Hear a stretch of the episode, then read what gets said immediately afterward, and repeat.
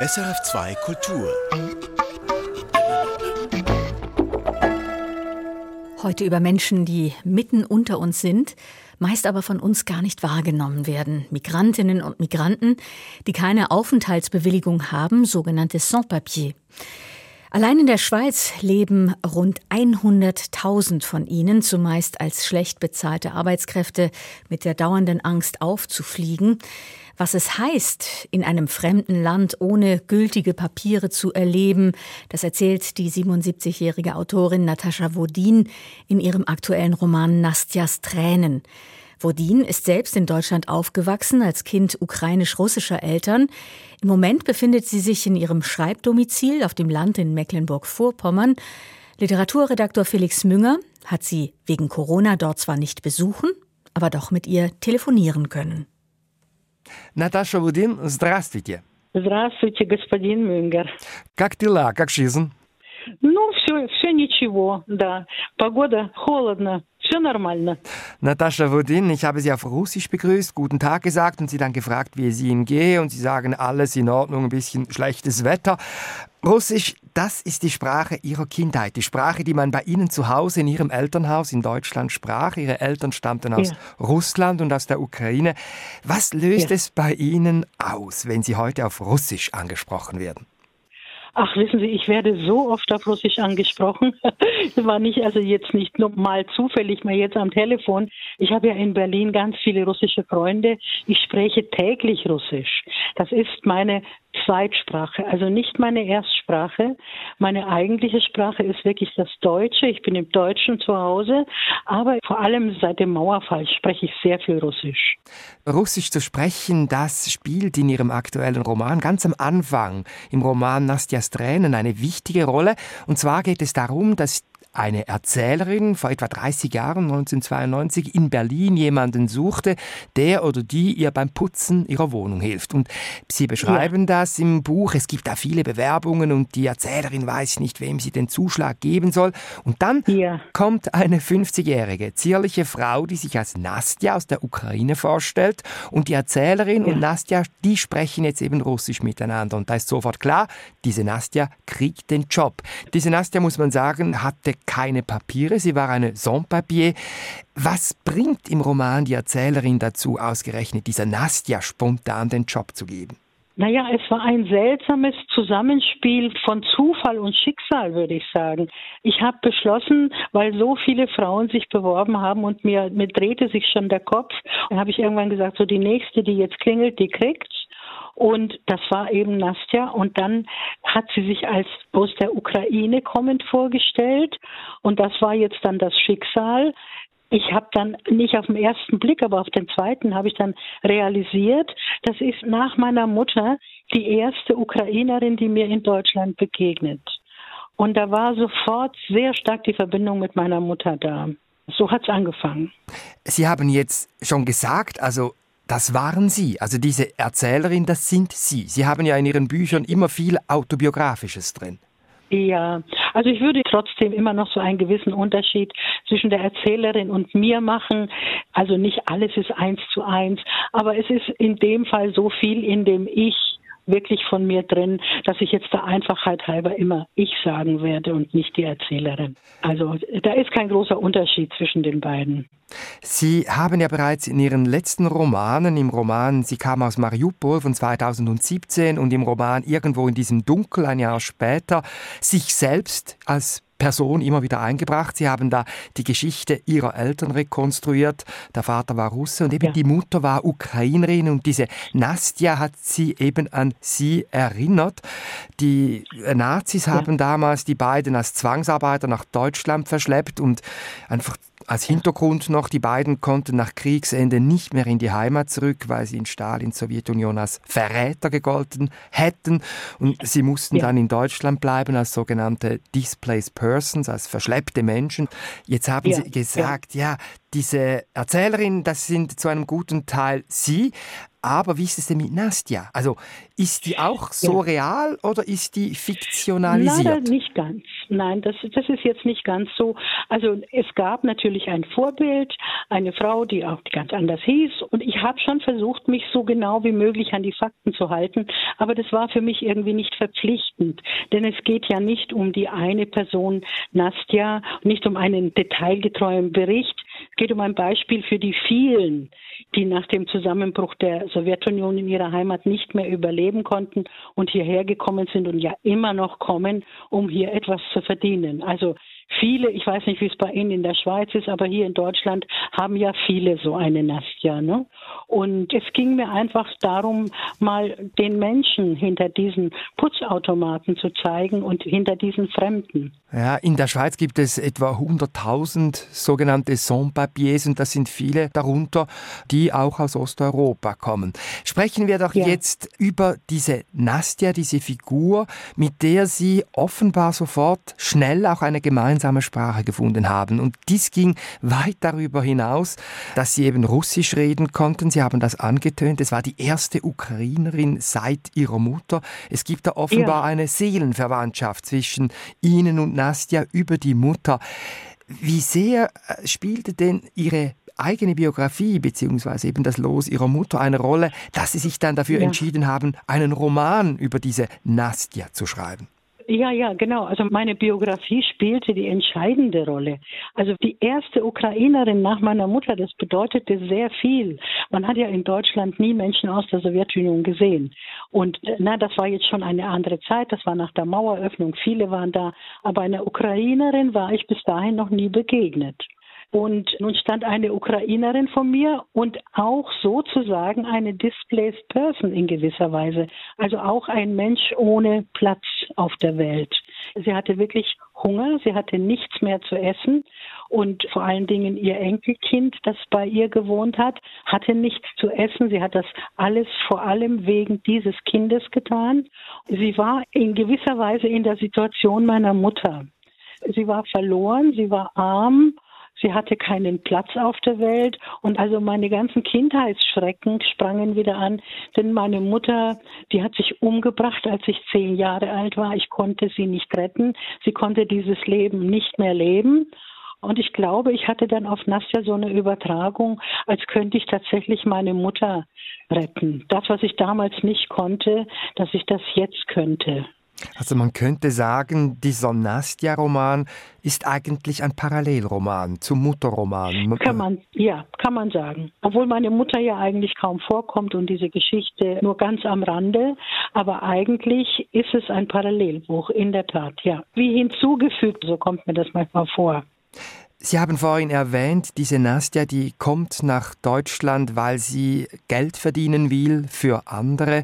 Sie lebt dann als Sans-Papier in Deutschland und im ersten Teil des Buchs erzählen Sie die Vorgeschichte von Nastja. Sie hatte in der Ukraine ja. Bauingenieurwesen studiert und lebte und arbeitete in Kiew. Das Leben verlief einigermaßen ja. ruhig und geordnet, bis Nastja etwa 50 war. Und es war dann im Jahr 1991, da wurde auf einen Schlag alles anders, als die Sowjetunion ja. auseinanderbrach. Und was das für Menschen damals wie Nastja bedeutete, beschreiben Sie in Ihrem Roman an einer Stelle eingängig, die wir nun kurz hören, und zwar gelesen von der Schauspielerin Martina Gedeck ab dem Hörbuch, das parallel zum Roman herausgekommen ist. Mittlerweile war in Moskau Michail Gorbatschow an der Macht. Wörter wie Glasnost und Perestroika, Transparenz und Umgestaltung schienen ein neues Zeitalter einzuläuten, aber noch konnte Nastja sich nicht vorstellen, wie nah der Tag war, an dem die Sowjetsterne, die Hammer- und Sichelsymbole und marmornen Köpfe heiliger sowjetischer Führer und Helden zertrümmert auf Kiews Straßen liegen würden, in welch kurzer Zeit von der Erdoberfläche verschwinden sollte, was für die Ewigkeit gedacht war. Der Zerfall der Sowjetunion im Jahr 1991 bedeutete auch das Ende der ukrainischen sozialistischen Sowjetrepublik. Die Ukraine riss sich los von Russland und schlug, unabhängig geworden, den Weg zur freien Marktwirtschaft ein, die viele so lange ersehnt hatten. Das führte zunächst aber dazu, dass einem Großteil der Bevölkerung schon bald keine Gehälter mehr ausbezahlt werden konnten. Die Staatskasse war leer. Auch Nastja bekam ihr Gehalt immer seltener. Monatelang arbeitete sie umsonst. Den letzten Lohn überreichte man ihr, der leitenden Tiefbauingenieurin, nach über 25 Jahren Dienstzeit im größten Baukombinat der Ukraine in Form eines kleinen Sackes Reis. Ein Sack Reis als letzter Lohn und das nach 25 ja. Jahren Dienst. Ein, ja. Ein Los, das, ja, ein Los, das damals so ähnlich Millionen von Sowjetbürgerinnen und Bürgern ereilt hat. Absolut. Ja. Bitterste ja. Not. Was hat das, Natascha Wodin, ganz konkret für diese damals 50-jährige Nastja in Kiew bedeutet? Ja, also natürlich sehr viele haben sich das Ende der Sowjetzeit gewünscht. Und nun endete es endlich und man hatte die Freiheit, also man konnte jetzt hinreisen, wohin man wollte, man konnte alles sagen, was man wollte, aber es gab nichts mehr zu essen. Die Leute kriegten keine Gehälter mehr. Und das hatte Nastja sich natürlich überhaupt nie vorstellen können. Sie hat, glaube ich, da wirklich in einen Abgrund geblickt, von dem sie nicht geahnt hat, dass es ihn überhaupt gibt. Also diese absolute existenzielle Not. Das hat sie sich niemals vorstellen können, glaube ich. Denn sie hat nie viel gehabt, aber in der Sowjetunion war man ja von der Wiege bis zum Grab versorgt. Bescheiden, aber versorgt. Und auf einmal kann sie dem Kind nichts mehr zu essen geben. Es gab damals keine Arbeit. Und sie hatte aber eine Schwester in Berlin, an die hat sie sich schließlich erinnert und hat sich dann ein Touristenvisum für vier Wochen gekauft und ist nach Deutschland gekommen, wirklich nur um vier Wochen zu bleiben und in der Zeit versuchen, irgendwie zu arbeiten und so viel Geld wie möglich zu verdienen. Denn was man hier verdient, davon kann man dann dort, wenn man zurückgeht, ziemlich lang leben. Also die Euros sind dort sehr viel wert gewesen. Also das war ihr Plan, als sie nach Deutschland kam. Und sie hat dann sofort zu arbeiten begonnen, aber mit einem äußerst schlechten Lohn. Sie wurde zu einer Putzhilfe, hat in deutschen Familien gearbeitet, sie schuftete, das beschreiben sie alles, 14 Stunden am Tag bei verschiedenen Arbeitgebern. Ja. Sie lebte in erbärmlichen Zuständen. Sie hat sich dann auch, weil dieses Aufenthaltsvisum, das Sie erwähnt haben, ablief, mit einer ukrainischen kriminellen Ver Vereinigung eingelassen, die da einen ja. Pass gefälscht hat und, und, und. Also sie tat alles, um bleiben zu können, um dieses Enkelkind auch ernähren zu können, um Geld nach der Ukraine zu schicken. Aber ein Leben in Würde war für sie nicht möglich. Und sie beschreiben diese Nastia so als dünne Frau, die kaum isst. Woher nahm sie ja. die Kraft, dieses grässliche Los als Sans-Papier in der Fremde über Jahre durchzustehen? Ja, das habe ich mich auch oft gefragt, woher sie die Kraft nahm. Aber wissen Sie, ich glaube, die Menschen aus der Sowjetunion, die sind gestählt. Also die sind zäh. Nastja hat so viel Schweres in ihrem Leben erlebt. Diese lange, lange stagnierende Brezhnev-Periode. Da war das Leben wahnsinnig mühsam. Also man musste sich stundenlang anstellen, um irgendetwas zu essen zu kaufen. Also sie hat gearbeitet, sie hat an den Läden angestanden, dann musste sie kochen und dann das Kind ins Bett bringen und dann noch waschen und flicken und alles, was man, und das alles in einem kleinen Zimmer zu dritt. Also das war ein ungeheuer mühsames Leben. Und in Berlin war sie nun zu zweit mit ihrer Schwester in einer Einzimmerwohnung. Das war für sie extremer Luxus. Also so luxuriös hat sie noch nie gelebt. Und diese Putzstellen, das war für sie vergleichsweise, glaube ich, auch. Also sie war körperlich sehr fit, muss man dazu sagen. Also sehr schmal und gelenkig und wendig. Und das war für sie weniger Arbeit, trotzdem noch, auch wenn sie 14 Stunden gearbeitet hat, war das für sie weniger Arbeit als in Kiew. Interessanterweise hat sie nie Deutsch gelernt. Sie schreiben im. Roman, dass sie das Zitat beschämende Leben einer Analphabetin gelebt habe. Die deutsche Sprache ja. sei ihr, wie Sie schreiben, auf hartnäckige, unerbittliche Weise fremd geblieben. Also Deutsch zu lernen wäre ihr vorgekommen wie ein Verrat an der Welt, aus der sie kam. Wie ja. ist das zu erklären? Also Sie haben vorhin das Wort Würde gesagt. Ich glaube, dass sie es so empfunden hat, als könnte sie in dieser Verweigerung des Deutschen, also sie war ja tatsächlich, wie Sie sagen, also ein sehr würdevolles Leben war das nicht, obwohl alle sie gut behandelt haben. Ich habe ihr viele Stellen besorgt, die hat dann auch bei Freundinnen von mir gearbeitet und so. Also keiner hat sie schlecht behandelt und trotzdem kam sie sich irgendwie immer als Bettlerin vor und Und Menschen von dort, die haben sowieso immer Schwierigkeiten im Westen. Und die sind auch gut zu verstehen, denn im Westen, die Menschen konnten immer alles lesen. Sie konnten überall hinreisen. Durch die Möglichkeiten, an Bildung heranzukommen, waren sie eben auch gebildeter, obwohl es in der Sowjetunion sehr gebildete Menschen gab.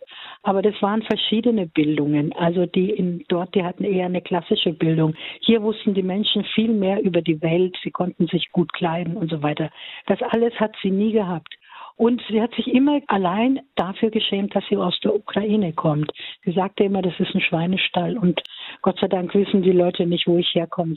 Und indem sie das Deutsche verweigert hat, glaube ich, hat sie versucht, wenigstens auf die Weise noch etwas für sich zu behalten, was sie ist. Im Laufe des Romans kommt es ja dann zur Situation, dass die Erzählerin, also ich sage jetzt sie, Natascha Wodin, diese Nastja bei sich in der Wohnung aufnimmt und ja. Nastja lebt in einer kleinen Ecke in der Wohnung, aber die beiden ja. bleiben sich fremd. Sie befreunden sich, aber sie kommen sich nicht wirklich näher. Es gibt da eine ergreifende Szene, wo sie für sie kochen, aber diese Nastja lehnt dieses Essen ab.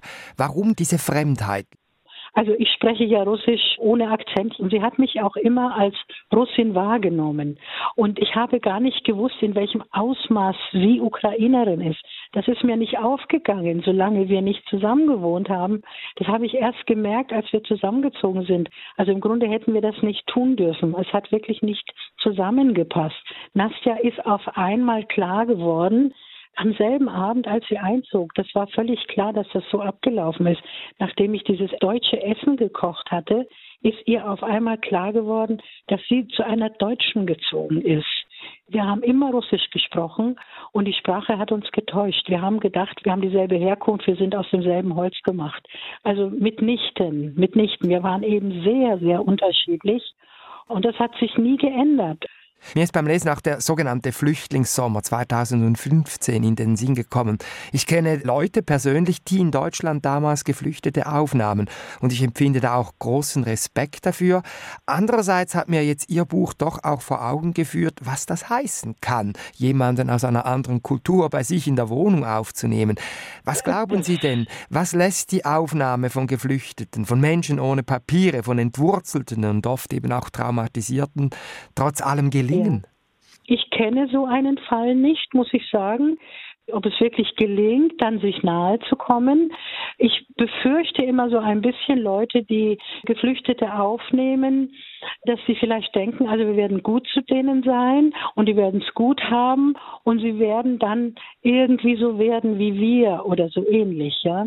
Ich glaube, das ist sehr schwierig. Also wenn ein Mensch nicht hier geboren ist und eigentlich nicht diese Kultur von Anfang an kennt, wenn er schon geprägt ist von einer anderen Kultur, dann darf man sich nicht einbilden, dass dieser Mensch über Nacht oder nach einiger Zeit dann so wird wie wir. Ich finde, das ist auch ein unbilliges Verlangen, selbst wenn man ihn aufnimmt. Man muss wissen, man nimmt einen anderen Menschen auf. Der ist nicht wie wir und er wird wahrscheinlich auch nie werden wie wir. Und das muss man ihm zugestehen. Also diese ganzen Integrationsgeschichten, ich bin da keine so große Freundin davon, ja. Man soll den Leuten ihre Herkunft lassen, ihr Schicksal, ihre Geschichte und auch ihr Wesen. Das kann man ihnen nicht für die Sozialhilfe abkaufen. Das geht nicht sagt Natascha Wodin, Autorin des aktuellen Romans Nastjas Tränen hier im Literaturfenster auf SRF 2 Kultur. Die Geschichte, die Sie erzählen, hat mich sehr berührt. Eben auch deshalb, weil es voll ist mit Details. Also zum Beispiel die erbärmliche Wohnung, in der Nastja in Berlin lebte, bevor sie bei ihnen einzog, die ist ausführlich beschrieben. Sie war wenig mehr als ein dreckiges Loch. Wie haben Sie Nastjas Geschichte recherchiert? Waren das lange Gespräche am Küchentisch bei Ihnen in der Wohnung hm. oder wie muss ich mir das vorstellen? Ja, ja, ja, ganz einfach. Also wir haben natürlich sehr viel miteinander gesprochen. Es war ja nicht so, dass wir uns dauernd gestritten haben. Wir haben uns hin und wieder gestritten und die Stimmung war nicht immer sehr gut, aber wir haben uns sehr viel erzählt. Wir haben uns ja sehr lange gekannt. Ich glaube, also insgesamt 17, 18 Jahre oder so. Und wir haben uns sehr viel erzählt. Also sie kennt meine Geschichte, ich kenne ihre Geschichte. Und ich habe das aus der Erinnerung geschrieben, natürlich. Ne? Diese Geschichte liegt ja schon eine ganze Weile zurück. Die geht ja in die 90er Jahre des letzten Jahrhunderts zurück. Und ich habe vielleicht nicht alles richtig erinnert, aber das fand ich jetzt auch nicht entscheidend in dem Fall. Es ging um diesen ich sag mal in Anführungszeichen Prototyp Nastja für viele andere stehend. Ich habe in der Erinnerung sozusagen recherchiert. Sie haben mir im Vorgespräch gesagt, dass Sie immer noch Kontakt hätten zu jener Frau, die das Vorbild ist für die Nastja im Roman. Jetzt hat sie Ihren Roman lesen können oder haben Sie ihn ihr auf Russisch übersetzt? Und dann würde mich interessieren, wie sehr hat sie sich denn selbst darin gefunden? Ach ja, ja, das, das geht nochmal eigentlich ganz tief, diese Frage. Daran sieht man, wie weit eigentlich diese Verweigerung geht. Sie nimmt dieses Buch einfach nicht zur Kenntnis. Sie hat mich vor kurzem besucht und ich habe ihr das Buch auf den Schoß gelegt und dann hat sie nur einen Blick drauf geworfen und hat es weggelegt und hat es gar nicht mitgenommen. Sie will das nicht wissen. Sie könnte es auch nicht lesen.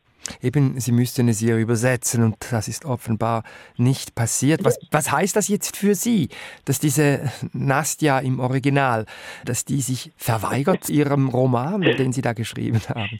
Ja, Sie lachen jetzt. Ich war, ich war ein bisschen enttäuscht wie bei den Rindsrouladen, die sie nicht essen wollte. Das war das Essen, Aber, äh, ja, das was, das Sie gekocht ja. haben extra für Sie. Ja, ja genau. Und jetzt habe ich ja noch mal was gekocht aus Sprache und das wollte sie auch nicht zur Kenntnis nehmen. Ich bin ganz froh, ehrlich gesagt, denn ich weiß, wie es ist, beschrieben zu werden ich war mal mit einem Schriftsteller verheiratet und dann noch mal mit einem anderen liiert und die haben mich beide beschrieben. Es ist nicht schön, sich beschrieben zu finden, denn man wird natürlich immer verkürzt und ganz vieles stimmt nicht und man sieht sich natürlich selbst völlig anders. Das ist ganz klar. Und ich habe Angst gehabt, dass Nastja das nun wissen will. Hab gedacht, vielleicht lässt sie sich das von jemand übersetzen, sogar der Deutsch kann in Kiew oder so.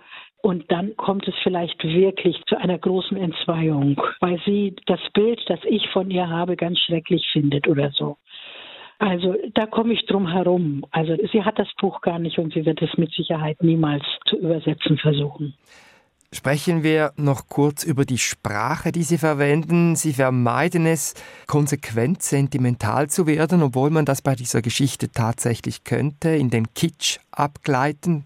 Es ist so ein hochemotionaler Inhalt. Also Sie schildern Nastjas Los voll Einfühlung, aber Sie bleiben dann doch immer auf der sachlichen Seite, habe ich den Eindruck. Und ich glaube, diese gelungene Mischung ist zumindest ein Teil des Geheimnisses, das den Sog dieses Buchs für mich ausgemacht hat.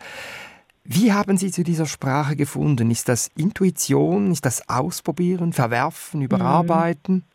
Ja, das ist das, das natürlich, natürlich. Es ist immer wieder ausprobieren und Neuversuchung. Also man liest es so und denkt, das ist vorhin geschrieben, das ist es natürlich nicht, das weiß man. Ich habe früher anders geschrieben, sehr viel blumiger, glaube ich.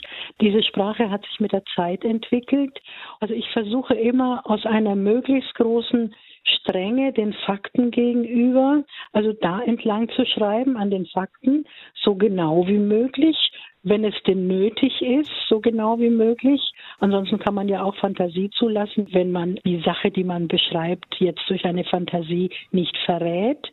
Und dann ist es immer für mich so ein sehr, sehr schmaler Grad, denn letztlich geht es mir um Poesie. Und ich versuche immer auf diesem ganz, ganz schmalen Grad mich zu bewegen, wo das Faktische sich mit der Poesie berühren kann.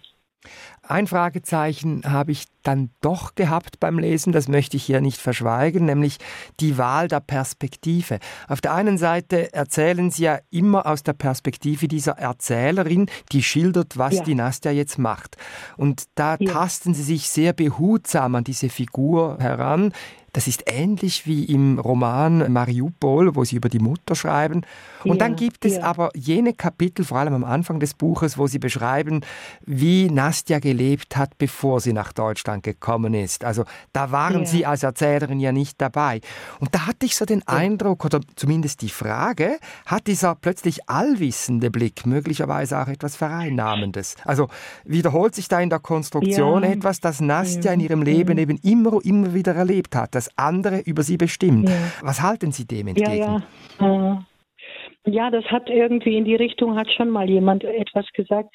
Das ist natürlich ganz blöd, wenn das so rüberkommt. Ich dachte, es ist völlig klar, es wird ja klar aus dem Buch, dass ich, dass die Erzählerin diese Nastja sehr gut kennt, äh, dass die sich sehr viel erzählen und dass sie das eben alles von ihr weiß. Ich dachte, das ist glasklar. Ich habe das nicht erfunden, was ich da, also größtenteils jedenfalls nicht. Habe ich von ihr gewusst. Sie hat mir ja erzählt, was sie denkt, was sie fühlt. Sie hat mir erzählt, wie sie in der Sowjetunion gelebt hat. Das weiß ich ja alles. Habe ich wiedergegeben. Dann lassen wir das mal so stehen. Natascha Wodin, eine Stelle habe ich mir ganz besonders dick angestrichen, ziemlich am Schluss des Romans, weil sie mich erschüttert hat. Ich möchte den Roman jetzt nicht verraten, aber so viel vielleicht. Am Ende kehrt dann die Nastja in ihre Heimat in die Ukraine zurück. Es ist auch das Heimweh, das sie antreibt, die Sehnsucht ja. danach. Das ist ja auch etwas, was sie mit ihrer Mutter verbindet, die sich eigentlich ja, auch immer ja, äh, das Heimweh, das Heimweh zurückkehren können und in der Stelle, die ich hier nun einspielen möchte, geht es um den letzten Abend, den Nastja und sie miteinander verbringen. Und in diesem Moment schlagen sie, Natascha Wodin, die Brücke von Nastjas Geschichte zur Geschichte ihrer Mutter die in den Jahren nach dem Zweiten Weltkrieg eine vergleichbare Erfahrung eben der Entwurzelung gemacht hat ja, in Deutschland ja. als Displaced Person. Aber gleichzeitig machen sie auch den Bezug von Nastja zu den Zahllosen, die heute irgendwo auf dem Planet auf der Flucht sind. Hören wir doch kurz diesen Ausschnitt wieder ab dem Hörbuch zum Roman gelesen von Martina Gedeck. Ich war am Ende meiner Geschichte mit Nastja angekommen. Eine Geschichte, in der meine Mutter Regie geführt hatte. Ich hatte meine Aufgabe erfüllt. Ich hatte ihr in Nastjas Gestalt einen Platz in Deutschland erkämpft. Einen Platz, den sie nie gehabt hatte und von dem aus sie nun in die Ukraine zurückkehren konnte, damit ihr Heimweh endlich geheilt werden konnte. Wie sie, so war auch Nastja ein halbes Jahrhundert später eine Fremde in Deutschland geblieben, eine der neuen Displaced Persons, die heute wieder zu Millionen über den Erdball irren. Sie hatte Glück gehabt. Sie konnte ein Eckchen in Deutschland finden. Mehr hatte sie nie gewollt. Ich liebte sie, aber ich wusste, dass sie das Richtige tat. Nicht nur für sich, sondern auch für mich. Nastja würde in ihre Heimat zurückkehren, ich in die meine.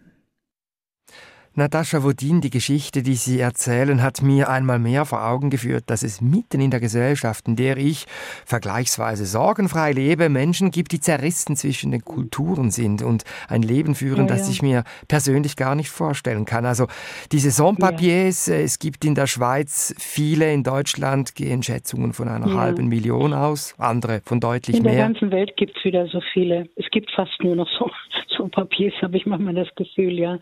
Also wir sind so wirklich die letzten Glücklichen, die irgendwie noch Heimat haben, ja. Wie sehr geht es Ihnen ja. darum, in diesem Roman diesen Menschen ohne Stimme, also diesen Namenlosen, eine Stimme zu geben? Das ist schon ganz wesentlich, dass ich für die, die selbst keine Möglichkeit haben, sich zu Wort zu melden, deren Wort ergreife ich sehr gern. Also das liegt mir sehr. Das ist mir ein Bedürfnis. Gibt es eine Hoffnung, die Sie mit diesem Roman verbinden? Eine Hoffnung? Ja ich habe es immer schwer mit Hoffnung.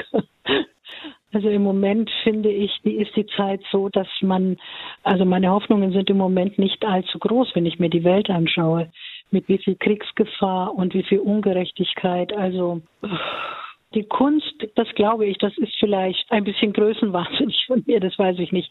Aber ich glaube doch, dass die Kunst irgendwie die Welt rettet. Dostoevsky hat mal gesagt, Schönheit wird die Welt retten. Also wenn überhaupt, dann so, glaube ich. Die Politiker werden sie nicht retten. Aber ich glaube, die Kunst, die hat natürlich keine prompten Resultate. Aber ich glaube, wenn wir die Kunst auf der Welt nicht hätten, die Musik, die Malerei, die Literatur natürlich, dann wären wir ganz arm dran. Natascha Wodin, herzlichen Dank für das Gespräch. Большое спасибо. Не за что. Спасибо вам, господин Мюнгер. До свидания. Danke, Herr Münger. Danke ebenfalls und auf Wiedersehen. Schönheit rettet die Welt, sagt die deutsche Autorin Natascha Wodin heute im Gespräch im Literaturfenster bei Kontext. Und ihr Roman Nastjas Tränen, der ist bei Rowold erschienen, das Hörbuch, das ist herausgekommen im Argon Verlag. Erfahren Sie mehr über unsere Sendungen auf unserer Homepage srf.ch-kultur.